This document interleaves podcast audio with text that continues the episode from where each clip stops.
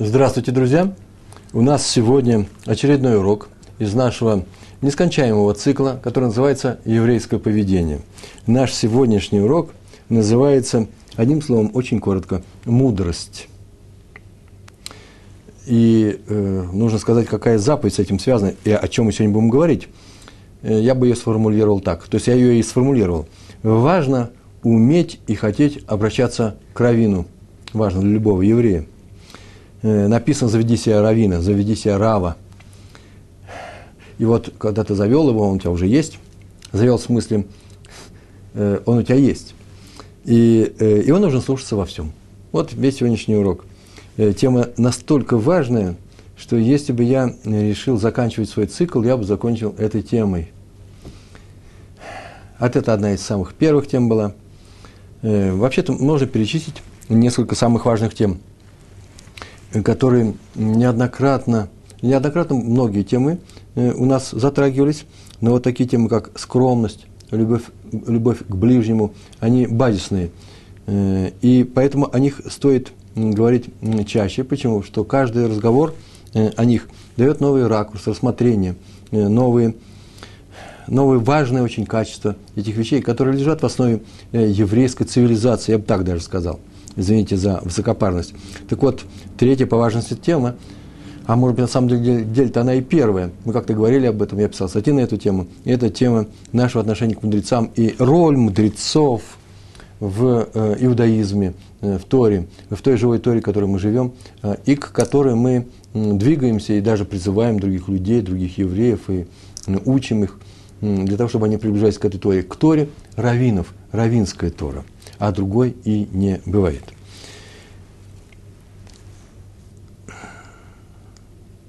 Э, почему так важно слушаться мудрецов Тора? Я уже начинаю наш урок. Потому что на этом, повторяю, это важно. Прямо в самом начале сказать, что на этом стоит вся Тора. Без обращения к Равину нет никакой Торы. Нет ее законов,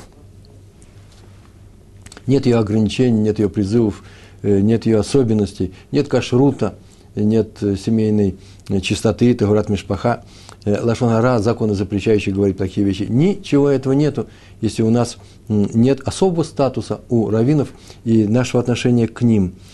Логика Торы вообще здесь очень простая. Мы уже говорили на эту тему неоднократно. Логика Торы. Логика, наша логика в Торе, что во всем нужно опираться на мнение Торы – она такая не частичная, это не остров в архипелаге, вот это остров химия, это физика, это мои личные отношения, а это Тора.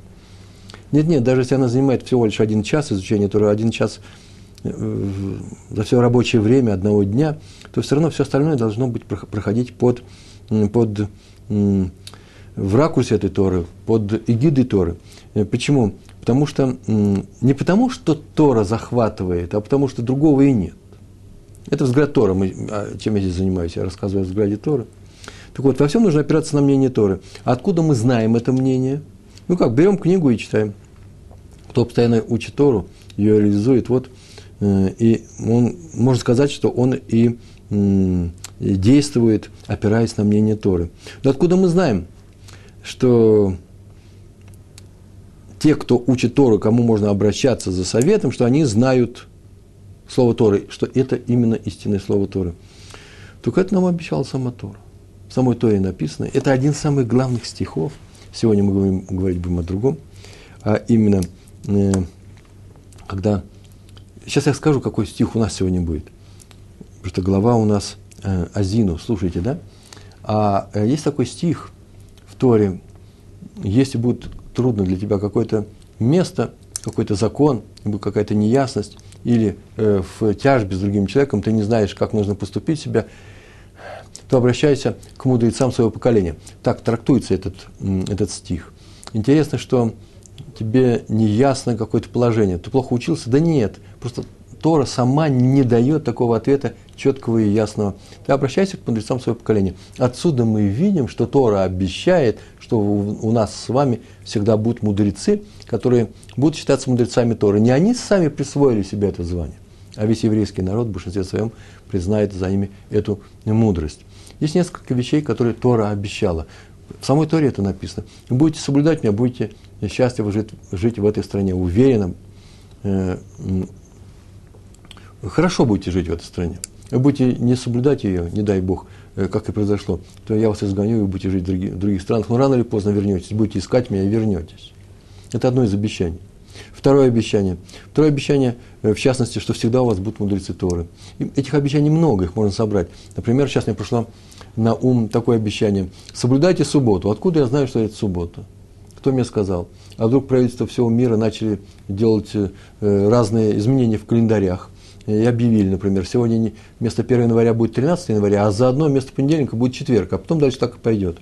Или, скажите, пожалуйста, откуда у меня есть уверенность, что народы мира всегда будут э, соблюдать вот это деление месяца на, э, на недели, что суббота будет седьмым днем. Ведь это же не природное явление. Месяц – природное явление. А, а одно обращение, один оборот Луны вокруг Земли, земного шара. Год – природное явление. Все остальное только посчитать, сколько месяцев было, сколько годов, пожалуйста. День – природное явление. Час – это уже деление чего-то. А неделя – это ведь не деление чего-то. Нет такого природного, что вы поделили на что-то и получили неделю. И тем не менее в Торе написано, соблюдай субботу. Ты соблюдай, а я побеспокоюсь, что все народы мира, то есть всегда у евреев будет суббота. Не надо делать зарубки на э, э, где-то на, на, на стенке, отмечая год. И когда это будет э, э, день, когда будет субботний день. Так же, как не надо делать зарубки. О, хорошая мысль. Для субботнего года. Откуда мы знаем, что это будет субботний год? Просто от вас это не уйдет, всегда будете это соблюдать. Всегда будете знать, даже если не будете соблюдать. А субботу э, в этом проблемы нет. Евреи всегда это будут знать. Это всегда будет с вами. То же самое с мудрецами. Мудрецы у вас будут всегда. Причем мудрецы, о которых я, Тора говорю, что это мои мудрецы.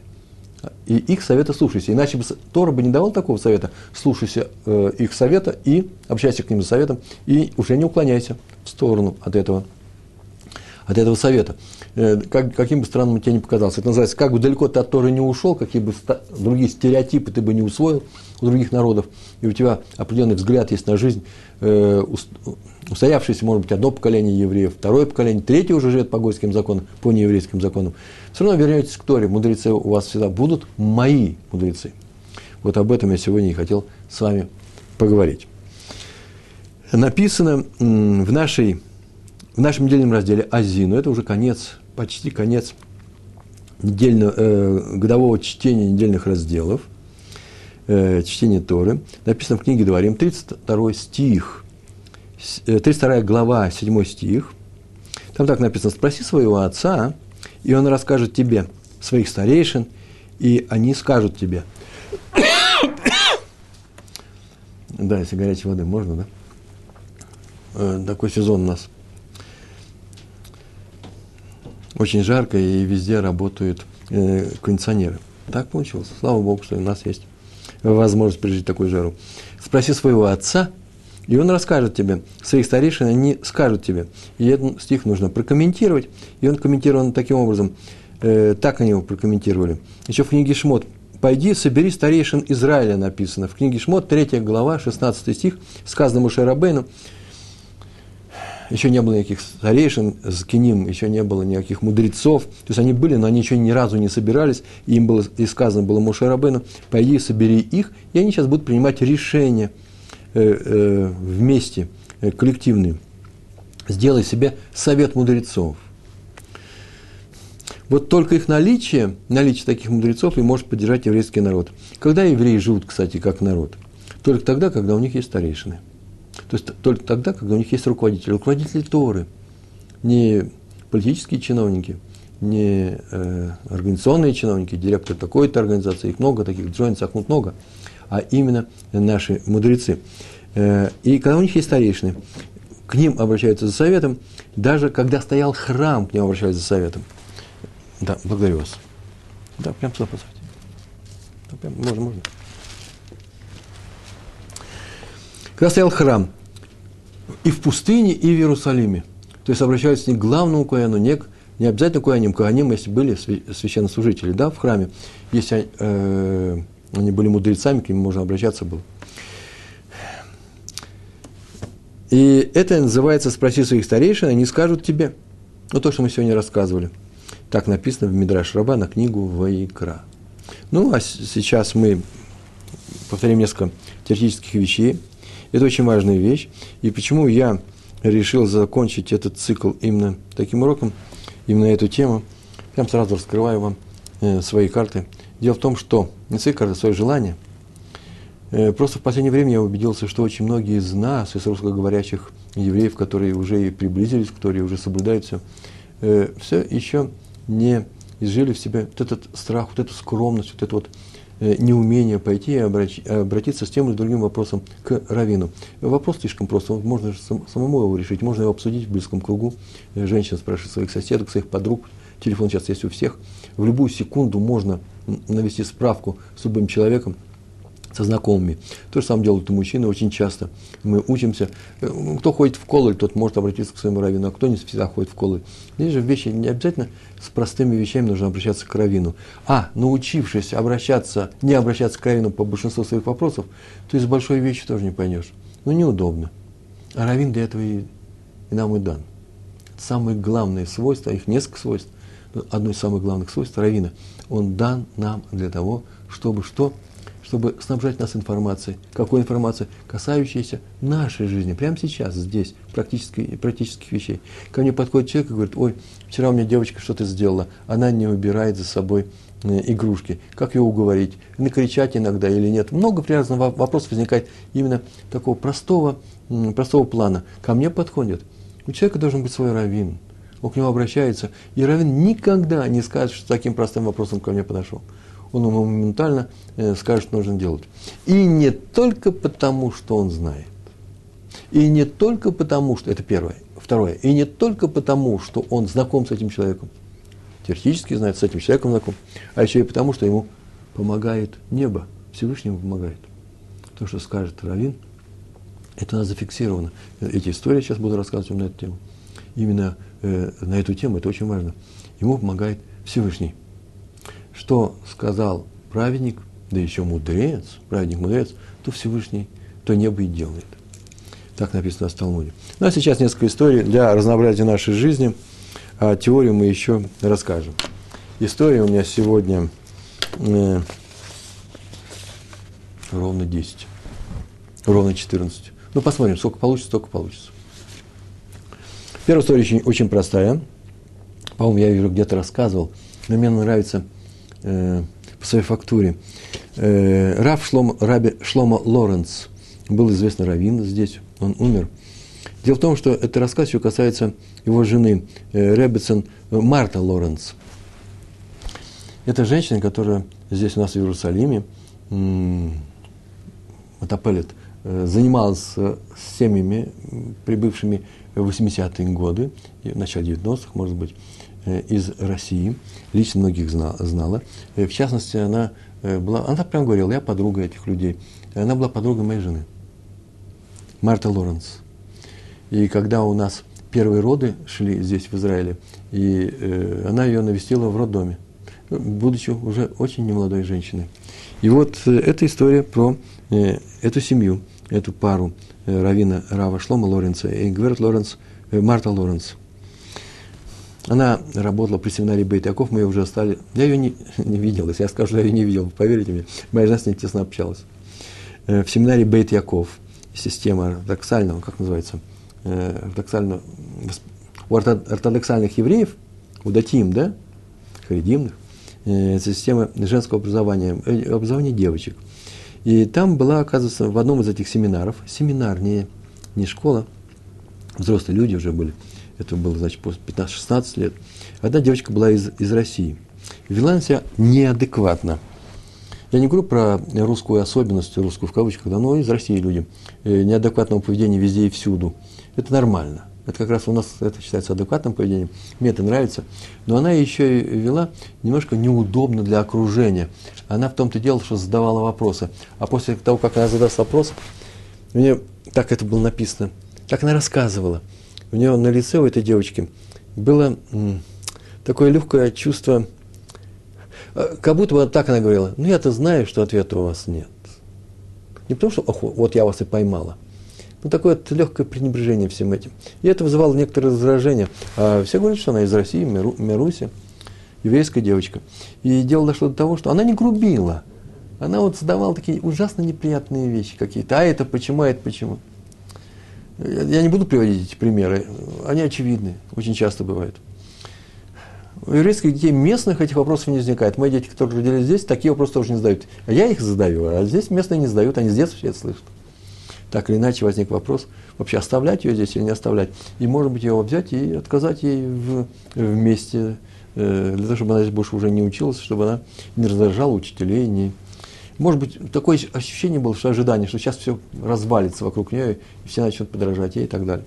Но э, хотели ее выгнать, и обратились, говорят, Марти Лоренс за советом.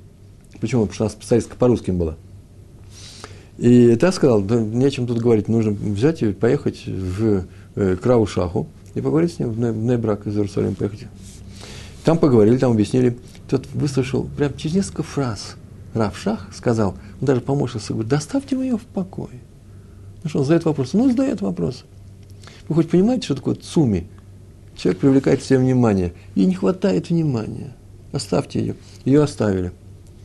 И год прошел, два, привыкли к ней уже, видишь, что ничего страшного нет. Рав сказал, не то, что деваться некуда, будем ходить в тесной обуви, нет. А потому что все нормально, оказывается у этой женщины сейчас больше, больше, более 10 детей. Она просто живет хридимной жизнью, она уже, уже не юная, э, и все стало умнее. Представляете, а если бы они, действуя рефлекс, рефлективно, рефлексорно, взяли бы и отказали в э, возможности учиться в семинаре, вы понимаете, да, она бы Вся жизнь была, была э, совсем другая. Видите, один совет, да, простая фраза. Доставьте его в покой, нормальная девочка. Он выслушал несколько ее вопросов, нормальная девочка. И все, и все осталось на свои места. Вот этой уверенности Равинска ему не хватало. Так нет же, я сейчас новости рассказываю. Именно из-за того, что он так сказал, так это и получилось. А если вы скажете, ну что в другом случае делать? Другая девочка так будет себя вести. Что теперь делать? Нет, Равшах, он умер. Зерханули враха. Что теперь делать? Давайте оставлять всех. Так я об этом сейчас и даю этот урок, что делать. Я говорю, нужно поехать к Раву, и он решит. Именно это я хочу сегодня преподать. Второй у нас, второй пример, Раби Бен Цион Абышауль. Два еврея пришли судиться. Как судиться? Я даже так не понял, один или два. Один, э, э, два соседа были, один начал расширять квартиру, по-моему, даже во дворе это дело было, и стенку свою э, расширил квартиру так, что проход к соседнюю квартиру, ну, на карка, да, на, э, на земле, потому что у них был тот первый этаж, где садик, э, э, выехал, э, и стало ему неудобно ходить, теперь нужно лишний шаг в сторону делать. Это ему очень не понравилось, тем более, что это вообще его территория была этому соседу. Он пришел жаловаться, а второй э, пришел отвечать, в общем, э, что-то у них там произошло. И вдруг, перед тем, как принес, принять решение, Раби Бенцион, Абу Шауль подозвал человека, потерпевшего, и говорит, слушай, уступи ты ему. Нормальный вообще совет. Не нужно ссориться, не нужно скандалить, уступить. Ну, так везде мы будем уступать, да, но на, будут ездить. Мы же эти не тягловые лошади. Висят нам на шею и будут ездить. А он так сказал, уступи, и ты выиграешь. Вот увидишь, ты еще выиграешь. Понятно, да? Есть такое правило, никогда не участвовать в ссорах. В ссорах участвовать нельзя, запрет даже если ты прав.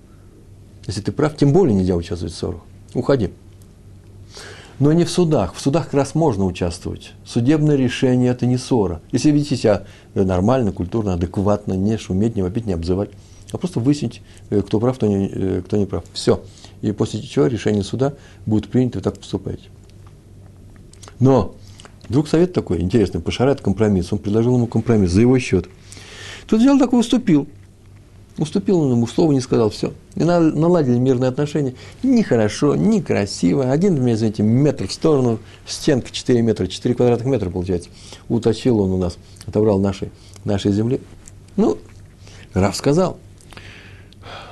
А тот сосед занимался каким-то там бизнесом и потерял на этот бизнес, выигравший, да, не выигравший, а которого не трогали и все деньги у него прошли, и он начал все распродавать, и квартиру это тоже продал. Выжил он, не выжил, не знаю. Раф, как будто бы такое ощущение, что предчувствовал это. Я не хочу сказать, что как Раф сказал, поэтому он плохо стал жить и все потерял. Я об этом не говорил. Новый сосед у него оказался. Спросил, какой интересный здесь ракурс описания этой квартиры. Он сказал, вообще-то это моя была земля. Он без всяких разговоров эту стенку убрал. Он перестраивал дом. Я дал ему часть свою квартиру. Не часть, а вернул то, что полагалось ему вернуть. И об этой истории тут же сразу начали говорить в Шхуне, Шхуна это в этом, в этом районе, что нужно слушаться раби Бенциона, Абу Шауля, что скажет, то и будет.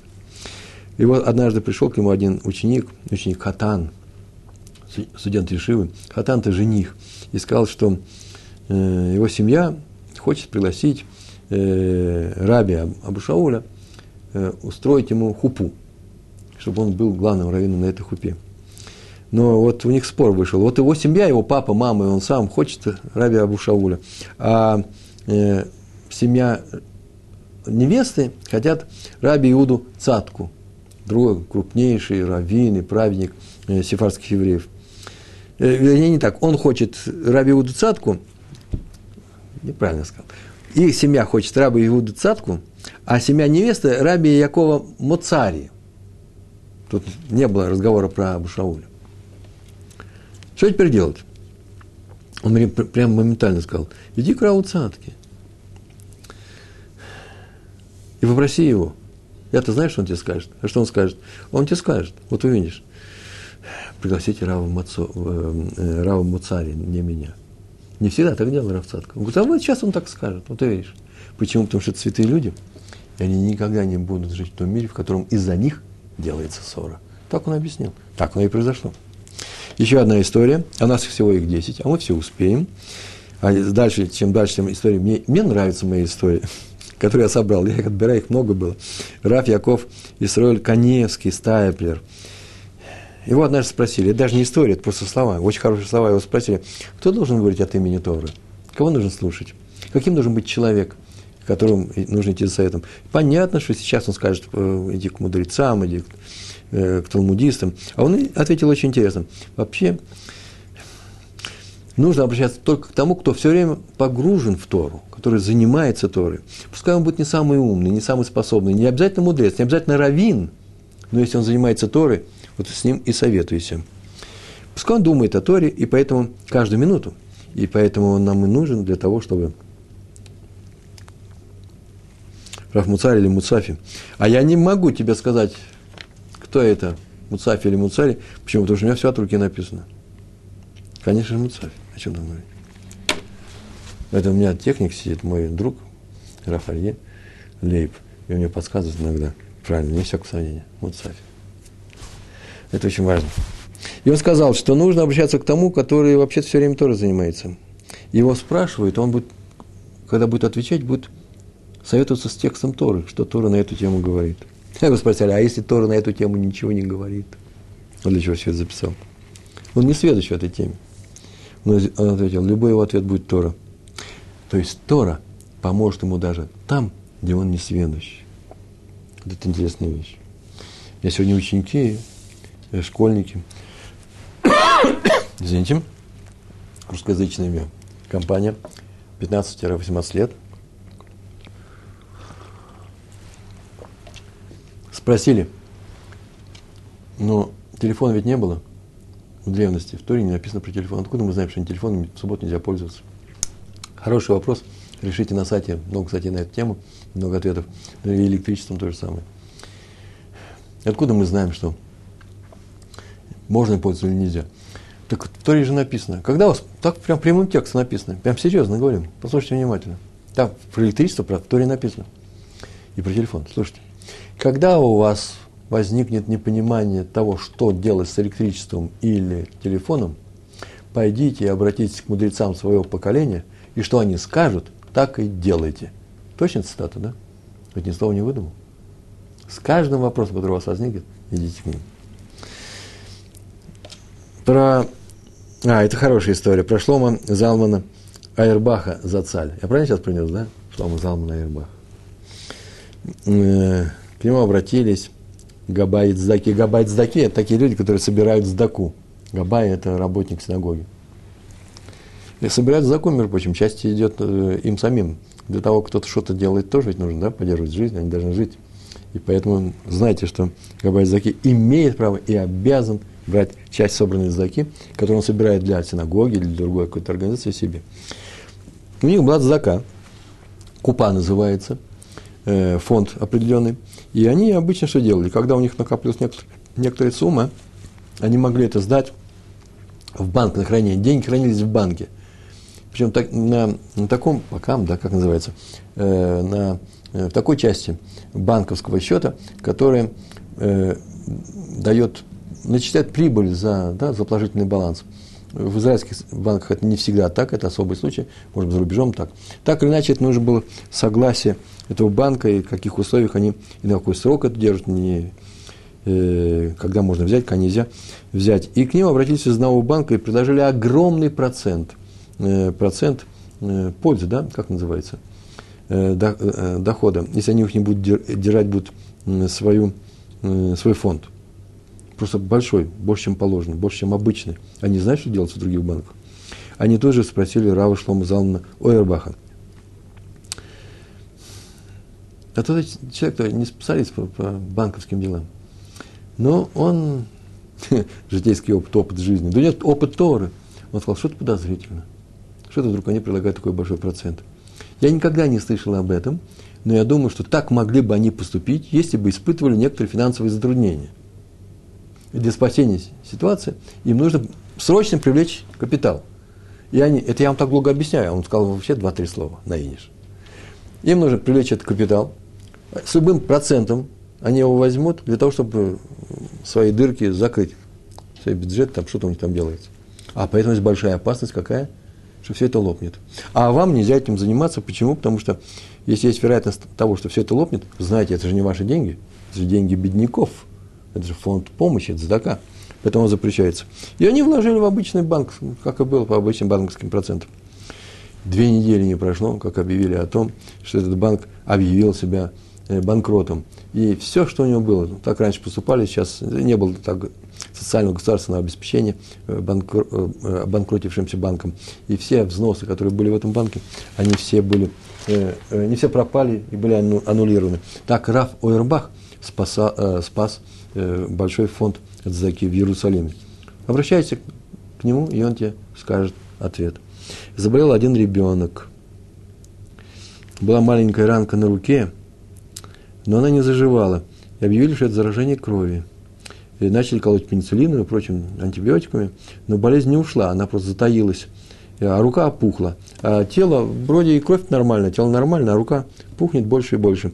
И посмотрели, э, я не знаю, я специалист в медицине, так было написано, примерно так было написано, что я, как я понял. И сказали, что делать нечего, нужно резать руку. Маленькому мальчику резать руку. Иначе, не дай бог, что-нибудь случится страшное и приготовились к операции, назначили день. И врач был знаменитый, доктор, э, доктор Кук, известный хирург, детский хирург был с мировым именем. А за день он сказал отцу, иди, как за день до операции, иди э, к Адмору из Клойсберга, Клойзенбурга, Клойзенбург. Иди к нему и посоветуйся с ним, мы сделаем операцию. Тут пошел, а Адмор выслушал сказал, «Э, ну, операция, да, бывает, что, да, делать нужно, так делайте, но, пожалуйста,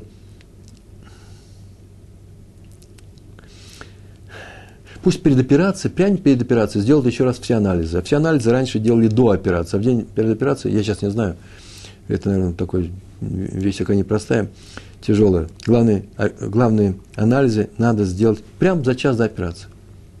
Они пришли, и Рафук так и сделал. И он уже был на кровати, на той кровати коляски, которую везут в операционную.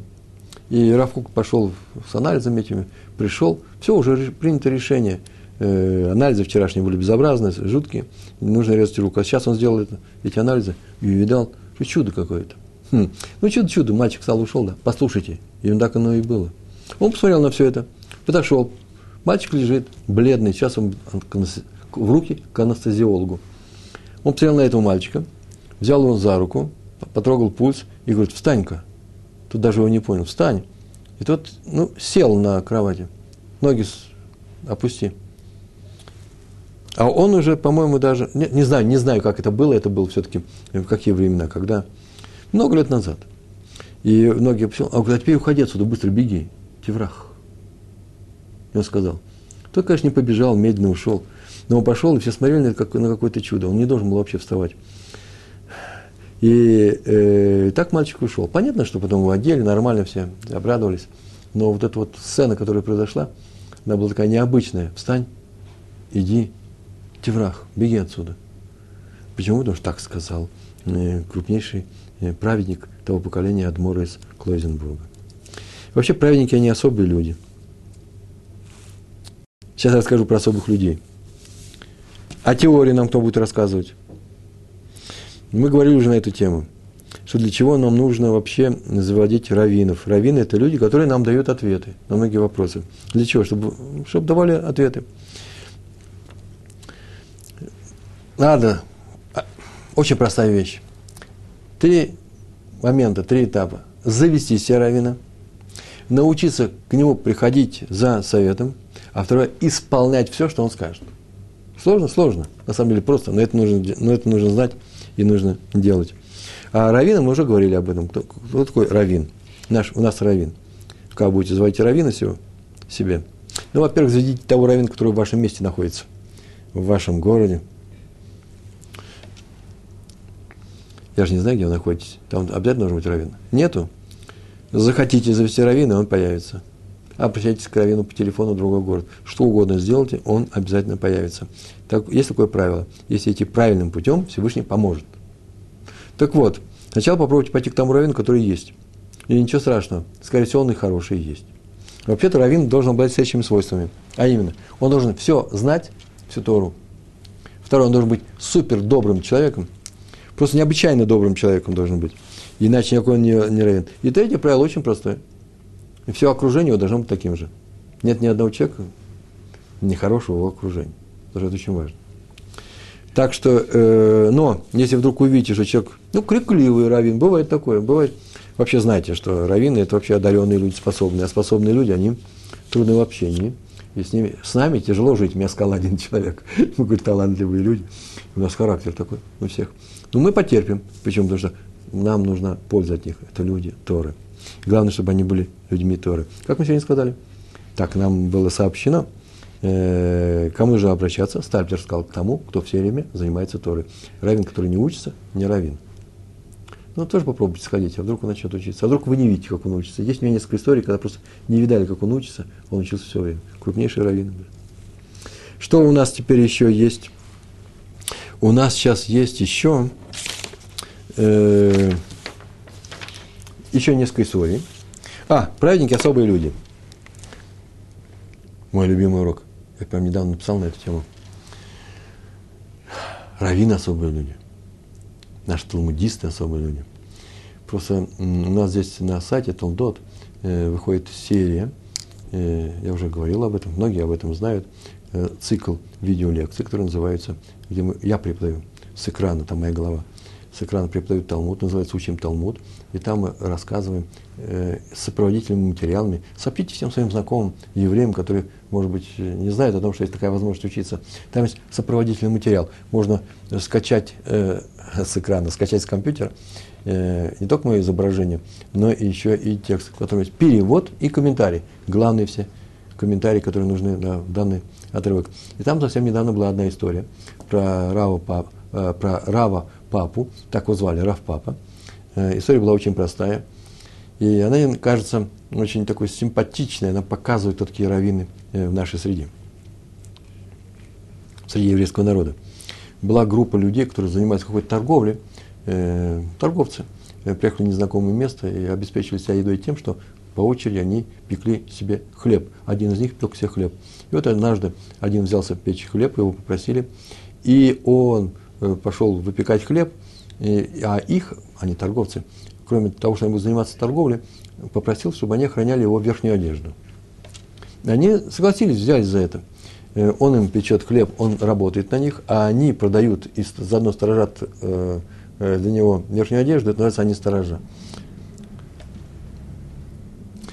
Так вот, когда так или иначе пропала эта одежда, и пришли, обратились к Раву папе, что теперь делать? И он определил, что они должны заплатить за это. И Талмуд ведь не просто так говорит, вот заплатите и все. Есть правила определенные, по которым нужно это заплатить. Если они бесплатные, бесплатные сторожи, сторожа, бесплатные сторожа, то они платят только в том случае, которые не получают плату за свое, за свое, за свое сторожение. Только в том случае, если э, они плохо сторожили, в смысле небрежно, халатно отнеслись к, своему, к своей функции сторожа, а они как раз и были бесплатными сторожами. Почему? Потому что это была его очередь, он должен был по очереди делать хлеб. И хлеб делал он никакой не особый, не замечательный. Поэтому это было рутинное исполнение всего, они не испытывают к нему благодарности. Каждый из них бывает на этом месте. Поэтому благодарности нету, поэтому они были просто сторожами, бесплатными. А раз так, то они отвечали за то, что это небрежно ее хранили, должны заплатить. А э, второй вариант, там был второй вариант, много я рассказываю, да, на эту тему, мне так это нравится все. Э, э, он, они были платными сторожами, почему? Потому что была не его очередь, они его попросили, уговорили, он пел, э, пек супер хлеб, поэтому в знак благодарности они должны были это испытывать, они должны, э, они являются платными сторожами. Почему? Потому что он хорошо им сделал, незаслуженно хорошо, ни за что. Поэтому они должны отработать свои функции сторожей. И они не небрежно хранили, но, будучи плановыми, главными сторожами, теперь они отвечают за много, они же плату получают, хороший хлеб – и украли не по их вине, но все равно они должны отвечать. Рафаб сказал, платят, во всех случаях платят. Пришли ученики и сказали, да у нас есть известное правило. Если хозяин вещи, которая охраняется, начал работать на них в то время, э, когда они начали охранять, то они освобождаются от э, своей, от, э, от своей обязанности охранять эту вещь, от ответственности. Все, что присудил. И написано в Иксив, Иксив. И смутился он, забыл он урок. Есть два ответа. Один ответ общепринятый. И вот он мне нравится, как раз общепринятый ответ. А именно, дело в том, что он смутился, а потом вдруг оказалось, выяснилось, что он не сразу приступил к, э, э, к выпечке, а еще кое-чем занимался, а потом начал выпекать. А поэтому они не освобождаются. Он об этом вроде бы не знал. Он не знал. Он присудил, что они обязаны заплатить и не освобождаются от платы, потому что он думал, все думали, что он начал э, вместе работать с ними, поэтому освобождается от этого. А он постановил, что они не освобождаются. Так вот, на небе сделали так, чтобы праведник не ошибся в Торе, это же праведник Торы. И поэтому они сделали так, чтобы потом выяснилось, что он не начал работать свою вовремя. И поэтому все видали, что он прав. Ну, второй ответ был очень простой. Он знал о том, что он, он там занимается не совсем достойным делом, поэтому хотел смолчать перед Йом Кипуром, может быть. Да нет, вообще всегда это надо делать, никогда не срамить другого человека, и поэтому он смолчал. Но заметили, интересный подход какой. Небо помогает праведнику не ошибиться. И если он даже ошибся, потом оказывается, что даже, он даже не знал, ничего особенного, никаким знанием особым не, не обладал, он не знал, в чем дело. Оказалось, что все было правильно, все было принято верно. Вот поэтому нужно к праведникам ходить. Все. Извините. Следующий урок у нас. Не урок у нас, а пример. Пример у нас очень простой. А потом теория у нас есть. Раби Иуда Цатка. Мне так нравится история про него. Один ученик решил уйти в другую Ешиву. Вот сейчас расскажу, это будет хидуш для многих. Прямо как накануне праздника Суккот. Один ученик решил уйти в другую Ешиву из его Ешивы, и сказал, и сказал, что тут очень хорошо, замечательно, но хочет расти дальше, выше. И он уже выяснил, какую Ешиву, и там уже нашел себя Хаврута, тот человек, с кем будет учиться, и поэтому совершенно уходит. А здесь хорошо, очень хорошо, но я хочу лучше. Равцатка сказал, вот смотри, сейчас будет сукот. Что мы делаем на сукот? Мы берем в руки лулав, ну, четыре, да, четыре вида и этрок, и трясем ими в определенных местах молитвы. А потом читается Алель. Помните, да, вы знаете, где трясет все это? В Алеле. Есть, там есть такое место, четыре строчки. Две строчки повторяются, а потом другие две строчки повторяются. Я сейчас прочитаю вам. Ана Ашем Ошеана. Ана Ашем, пожалуйста, Всевышний, Ошеана. Э, это не что иное, как называется, Ошеа, спаси, да? Спаси. Пожалуйста, Всевышний, спаси, пожалуйста. А потом говорим, Ана Ашем от слиха на. Пожалуйста, от слиха. Э, тоже вроде помоги. От слова от слаха, удачи, да? Сделай наш путь удачным. Так вот, когда мы говорим Ана Ашем Оши Ана, мы трясем шалик цибур. Видали, да? А когда говорится Ана Ашем от слиха на, он не трясет. Так сказал Раф Цатка. Почему? Да потому что первое – это спаси. Когда нужно искать спасение, когда на самом деле плохо, то нужно двигаться. Надо бежать, выбирать новое место, убегать из плохого. А там, где что, отслихана, от слаха удача, там вот хорошего не убегают. Там не надо двигаться, там и лулаум не трясем, поэтому можешь оставаться на своем месте. Так он ему хорошо объяснил. Мне понравилось ужасно. Это э, наполняет действием, осмысленным действием, еще одним осмысленным действием наполняет э, нашу молитву. От хорошего не бегут, а улучшают, а от плохого бегут, и Всевышний нам помогает. Такой был у нас рассказ на эту тему. Теория еще, еще два слова теории. Какая? Э, почему Равинский совет вообще помогает? Ну, об этом уже говорили в самом начале, потому что он человек, привык учить Тору и умеет рассмотреть вопрос со всех сторон. Тоже очень непростая логика Талмуда, она особая. Э, она быстро усваивается, к ней быстро привыкаешь и начинаешь смотреть на вещи именно с точки зрения, с ракурса талмудического. Вот этот человек это и делает. Он сразу же задаст, он видит корень проблемы, сразу задаст э, тот вопрос, который нужен для выяснения всех обстоятельств. Прям тебя спросит. Ты пришел к нему с проблемой, вас спросит, а это что? И вы увидите, что это нерв проблемы. Это первая вещь. А вторая, как мы говорили, ему помогает небо. И поэтому написал Рамбан, когда он комментировал э, стих Торы, Дворим, 17 Дворим, 17 глава, 11 стих. Не отклоняйся от того, что он тебе скажет. Э, Еще говорят, что совет Равина всегда лучше, чем э, совет пророка.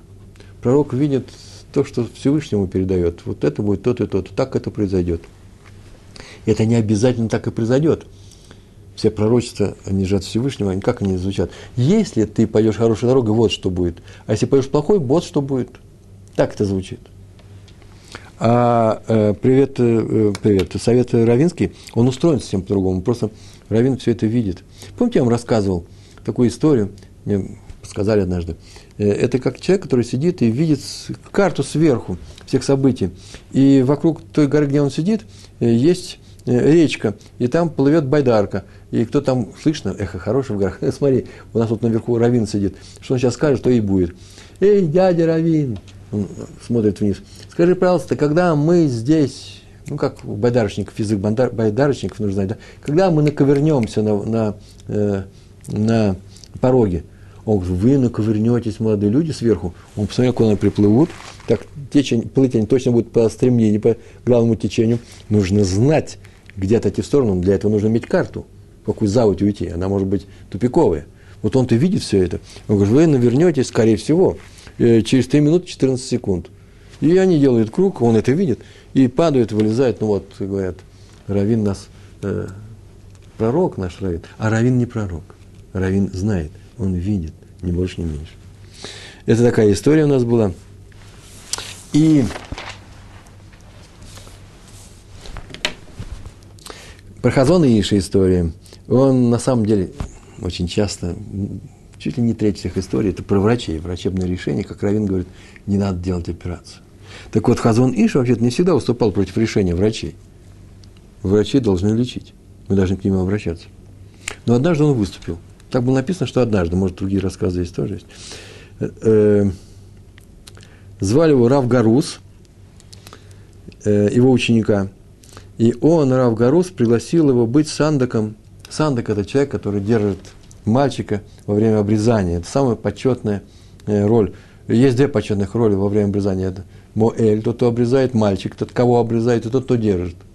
Папа – это уже, уже менее почет, тоже важное – Равин там есть, который все это учреждает, э, э, объявляет, что нужно делать, Масадер. И он его пригласил сандаком э, к своему сыну. Чуть ли не первенец был. Только что, только что родился. Вот сегодня родился, его поздравили. Поздравляют вообще-то с Бритмила, Бритмилой.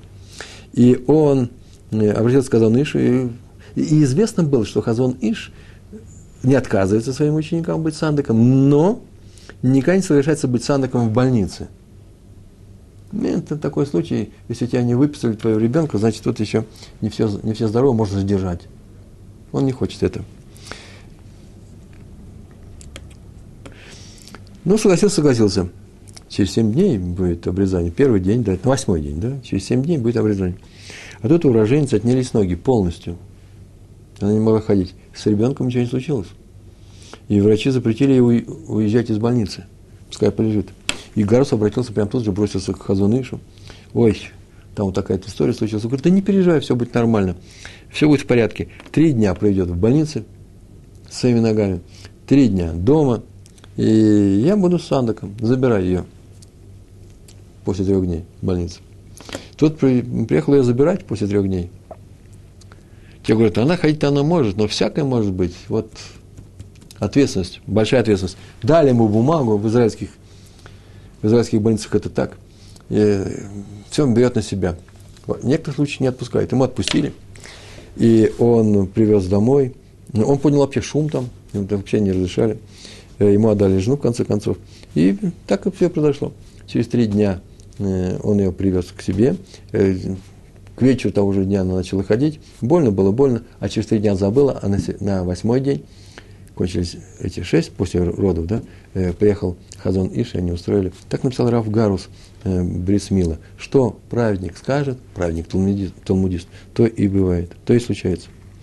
Адмор из Слоним, Слонимский Адмор, Слонимские хасиды, одно из самых сильных, мощных ветвей – хасидута, хасидизма э, в еврейском мире. Э, звали его Раби Авраам. Он написал книгу Бейт Авраам, известная книга.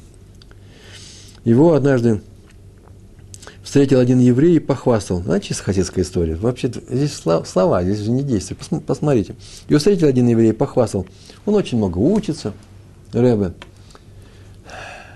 Он, он все книги читает. И поэтому у него нет трава. Он все сам знает. В книгах можно все прочесть. Вот такой он замечательный человек. Сам себя похвалил. Мы знаем, да, хвалиться нельзя, и само себя хвалить вообще это не очень хорошо. Так что зачем мне Раф, сказал он, если в книгах все написано. Книги писали не раввины. Так вот, сказал ему Раф, я тебе сейчас приду, на что все это похоже, приду Машаль, называется, басня, да, по-русски, пример, на что все это похоже. Вот один человек, будучи простым человеком, узнал, он прибаливал, ходил к врачу, давали лекарства, он за них платил – ходил в аптеку, брал лекарства. Однажды спросил, у тебя все лекарства? Все есть. Все лекарства у тебя есть. Все. Хорошо. От всех болезней? Ну, от всех болезней у меня есть. И вот он пришел, начал раздумывать. Смотри, как здорово. Пойду-ка куплю все лекарства. Пойду-ка их выпью, и болезни не будет. Простой рассказ, да? Простой машаль. Так то же самое и здесь. Ты читаешь все книги от всех случаев жизни, там обо всем написано, а о твоем как раз может быть не написано возьмешь лекарство, оно помогает от той болезни, которой у тебя нет, за то, что он тебя будет угнетать тот, тот орган, который у тебя работает. Так действует все э, лекарства. Это может быть очень полезно, э, вредно, да еще в сочетании с другими лекарствами, вредно для твоего э, органа, для твоего здоровья. Ведь я сейчас говорю не про лекарства. Ты берешь два совета из разных книжек, или один совет, неважно, относится к тебе, и говоришь, что он относится к тебе. И ты не знаешь, это же книга, она мертвая а нам нужен живой посредник между тобой и книгой, не Всевышним, а книгой. И это будет равин. Тот, кто решил не обращаться к равину, потому что он все знает, никто иной, как вот этот самый крестьянский парень, который решил одним махом выпить все э, микстуры и одним махом принять все таблетки и намазать на себя все мази. И навряд ли он ведь выживет. То есть он не поможет, так скажем. Есть еще одна история про раби Якова Неймана – Мне нравится. Вот послушайте, сейчас вам понравится, я кажется. Раф Яков Нейман, э, глава Ешивы, известнейший Орес Ровель, известнейший Ешивы. Когда он был молодым человеком, это было очень давно, крайне давно, это было еще где? В России, в Литве, в Литве. Или там жили, Хофисхайм. Польша, да, уже было. Это называется место литовское. Э, получил он недунью. Знаете, что такое недунья? Недунья – это приданные, которые дают вместе с, э, с невестой. Вот это часто делается, э, дают большие деньги для того, чтобы и для того, чтобы у твоей любимой дочери был мудрец, который Тору бы не оставлял, надо бы, чтобы они на что-то жили, и нужно дать деньги, которые можно вложить в какое-то дело, или, я не знаю, купить квартиру, на которую можно сдавать или самим самому заняться бизнесом, или же жить на эти деньги. Это очень важная вещь. Если ты хочешь, чтобы твое, э, твоей дочери, поверьте мне, э, отца четырех дочерей, если ты хочешь, чтобы твоей дочери был муж-мудрец, мудрец Торы. И он получил большую недунью и решил заняться бизнесом. Раф Яков Нейман, так вспоминает о себе. И пришел советоваться с Хофисхаймом. тот сказал, кто, кто получает большую недунью, недунья это большой, как называется, э, деньги за невесту, приданность невесты, да, приданность называется, и открывает бизнес, то у него есть два варианта развития событий. А именно, он быстро теряет все деньги и возвращается к Торе и учится очень хорошо. Почему? Потому что Тору он еще не, не, не, не забыл, не успел ее забыть, быстро потерял все деньги. Это первый вариант. А второй не быстро теряет деньги. Все потеряет, но не быстро. И долго это будет возвращаться, а, возвращаться, долго это будет длиться, а он вернется к Торе, но когда он ее уже забыл. Понятно, что Тору сразу не забываешь, но уже забыл тот вкус к учебе, который длится ежедневно. Многие, многие годы ты учился ежедневно, и вдруг сейчас э, целый год-два э, э, от этого отвык. Можно отвыкнуть, не дай Бог, вернуться ужасно трудно. Сказал Хофицхайм, или быстро теряешь деньги, или быстро, то поэтому я тебе дам браху, чтобы ты потерял деньги быстро, сразу. Ну, все засмеялись. Хофицхайм не ошибался. Так случилось, но деньги девать нужно, и он пошел, устроил бизнес. Первую же сделку, которую он сделал, он потерял все деньги на этой сделке, да еще так потерял, что еще остался должным и выплачивал, выплачивал другие деньги, потерял все свои деньги. В результате он стал главой одной из самых больших израильских ишев. Совет, совет Хорицхайма. Об этом написано. Сам Раф Яков Нейман об этом написал. Я люблю это. Написано в трактате Кедушин. В трактате Кедушин на 29 листе, вторая страница, там написано совершенно непонятные слова. Если кто будет заниматься переводом, я как-то переводил текст, непонятно, о чем здесь говорит Раби Йоханан. Там так написано, сказал Раби Йоханан. Тот, кому отец оставил большое наследство, и он хочет его истратить, интересное слово, да? Хочет его истратить, Тут пусть наденет э, льняную одежду, самую дорогую по тем временам. Э, пусть тот пьет из хрусталя, пусть наймет работников, чтобы они работали на него, и не будет с ними, то есть пускай делают, что хотят. Тут эти три вещи, три вещи, точно, все, все, так он сказал. Тот, кто получил большое наследство, пусть это сделает, точка. А теперь если он хочет все это потратить. С работниками понятно, да? Если они будут без надзора, то они все просто будут делать плохую работу, все быстро разорят. Э, льняную одежду э, э, надеть, это значит э, пускать пыль в глаза людям, тратить на это, завести себе друзей и так далее. Устраивать презентации. Пить из хрустального бокала, это называется, вы меня знаете, просто наслаждаться этой жизнью. А главное, что еще и запустить свой бизнес. Дать своим работникам делать, что они хотят. Это верный. Ведь написано, пусть так делают. Если что, если он хочет потерять все эти деньги. И пусть хочет, это нормальная вещь, не делай так. Во всех комментариях написано, так и не делай, как Раби Йоханан сказал. А теперь нет. Теперь Раби, э, Раф Найман сказал, теперь я вижу, это браха Хофицхайма. Ты занимайся Торой, ты хочешь продолжать заниматься Торой, получил большие деньги, быстренько по совету Раби Йоханана спусти их. Куда спусти? Займись бизнесом и проиграй все это дело и ты отвернешься к Торе, и будет намного лучше, чем было раньше. К чему я это рассказываю? Я ведь не советую здесь людям э, пить из хрустальных бокалов, э, набрать нерадивых работников, которые его разорят, и пускать пыль в глаза при помощи льняной одежды. Можно вообще и получено, э, это была дорогая тогда одежда. Не для этого я рассказываю. Я рассказываю о том, что даже совет мудреца всегда плодотворен. Ты приходишь к нему, говоришь, что делать с деньгами? Он говорит, я тебе дам браху, какой потеряй их. Тебе их надо потерять. Не больше, не меньше. Есть еще у меня несколько историй. Э, и у нас осталось с вами ровно пять минут. Ну, истории очень простые. Совсем простецкие истории. Они меня тоже нравятся. Я все оставлял э, в конце. Почему? Потому что... Ну, две истории все равно расскажу за пять минут. Ничего не стоит. Они нужны. Э, я их рассказывал однажды, по-моему, уже год три назад. Это произошло колокол, который называется Амстердам, у Рава Йосифа Хайма Зоненфель, так он назывался. Амстердам, так назывался. Кололь, кололь это э, ешива для женатых евреев.